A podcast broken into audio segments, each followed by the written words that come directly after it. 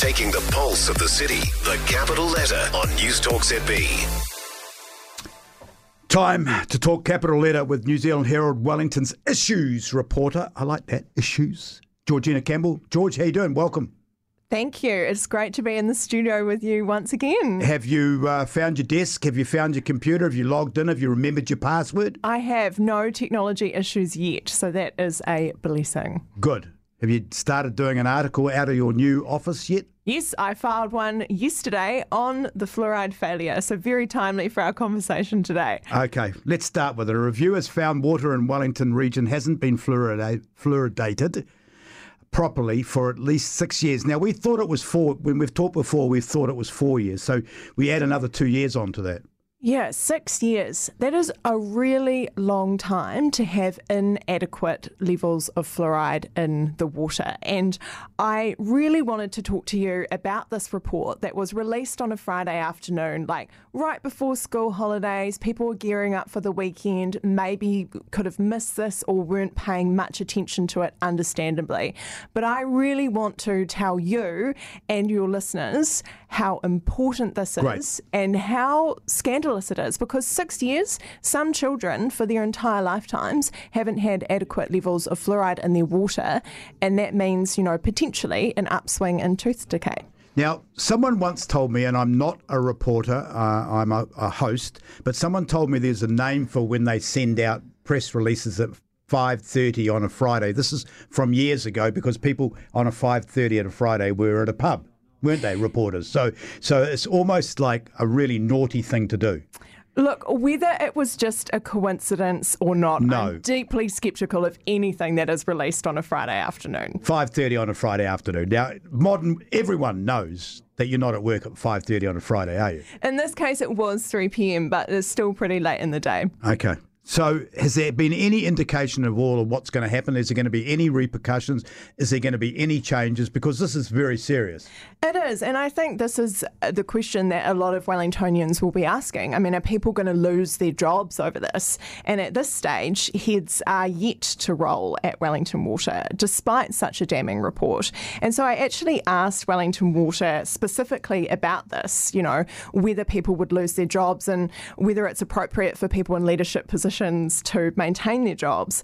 And the board's chairwoman said that their approach in commissioning the fluoride inquiry was not to apportion blame. So they they said, you know, they want to determine what went wrong, how it went wrong, and kind of um, move on in terms of fixing this thing. And um, so Lynda Carroll, the board chairwoman, said that they have accepted collective accountability.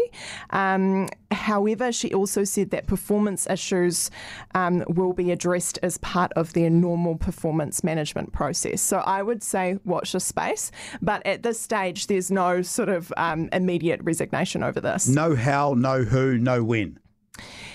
I mean, I, I guess they've sort of answered that the how and when, um, but in terms of who, they're kind of going with the collective um, responsibility and accountability for this failure.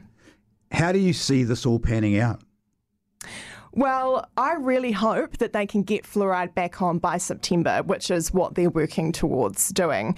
I think it's fair that Wellington Water now realise um, how much people care about having fluoride in their water and how important it is. So, um, and, and one of the review's recommendations is to have a relentless focus on fluoridation.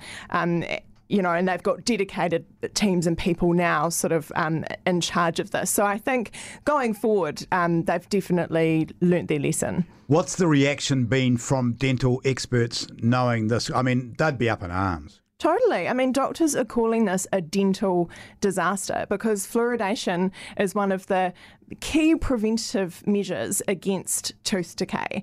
And, uh, you know, there are, there'll be so many parents in Wellington who just thought that their children were drinking water with fluoride in it, and it turns out they haven't been. So, um, uh, you know, this will also affect um, people in lower socioeconomic gonna it's gonna hurt- yeah, circumstances, yeah. like in Porirua, where we already see like really high rates of children being hospitalised for things like tooth decay. So the fallout of this is really serious and quite tragic, I think. Yeah. Is this the final nail in the coffin for um, three, not against Three Waters, but for it. Is this at Three Waters now? We've got to just accept and get on with it and get it done. Well, I think a lot of people are using this fluoride failure as an example of why we need Three Waters. Um, so I, I think that's probably like a, a, fair argument. And I think the ironic thing here is that, you know, Wellington Water knew the water wasn't being fluoridated properly, didn't do anything. It also turns out that regional public health also knew since 2016 that the water wasn't being fluoridated properly and didn't do anything. Both of these organisations um, won't exist. Regional Public Health no. already doesn't exist. It's been rolled into the health reforms, and Wellington Water will be rolled into the Three Waters reforms. Do we actually know why? Why does why is there such this massive screw up? Yeah, it's it's really tricky actually because there's not sort of like a specific pinpoint in time where you can say that's when it all went wrong. Essentially, um, Wellington Water has had a focus on making sure that the drinking water was safe to drink, so that the supply was never over fluoridated. But they never had a focus on um, having effective levels of fluoridation for oral health. And so over time, um, they just sort of lost sight of um, fluoridation for oral health reasons. And uh, yeah, I, I, mean, like, and it sort of seems like a lot of people eventually realised that something was wrong and fluoride had come to the point where it was switched off. Um, but while a lot of people knew about that, they were all assuming that it was being dealt with by somebody else.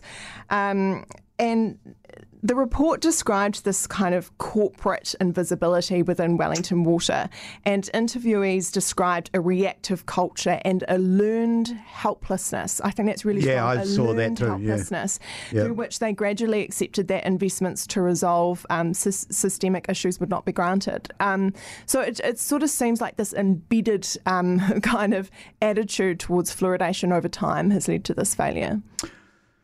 Not good. It's really not good. And, you know, we talk about Wellington's water woes. Like, there's a really long list of um, burst pipes and, and underinvestment.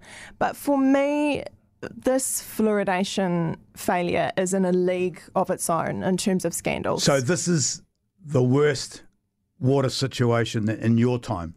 Absolutely. This is, is the is worst bad, thing. This is the worst thing that I have seen in terms of the management of um, water and water infrastructure in Wellington for the many years that I've been covering this. As a Wellingtonian, not as a reporter, take your reporter, you're a Wellingtonian first and foremost, and then a reporter. What do you want to see, and what do you when do you want to see it? I want to see a really clear focus on returning fluoride to our water. You know, like by September, that's still a wee way away, just as, as soon as possible. Because even I want to be drinking water fluoride with fluoride in it. Yeah. I mean, I'm not yeah. a kid, but I, I want that. We deserve to have that. That's what we thought we were getting, and we haven't got it. So I think, yeah, like let's keep the focus on getting it back on and let's learn from this. I've got a six year old granddaughter. She would have not had fluoridation in any of her water her whole life. Yeah. And that's and those are really formative years, you know, like those are years that's really important that like kids' teeth are getting fluoride. Amazing. George, always a pleasure. Get any tips, any stories coming out that we need to look out for, we need to keep an eye out for on your website?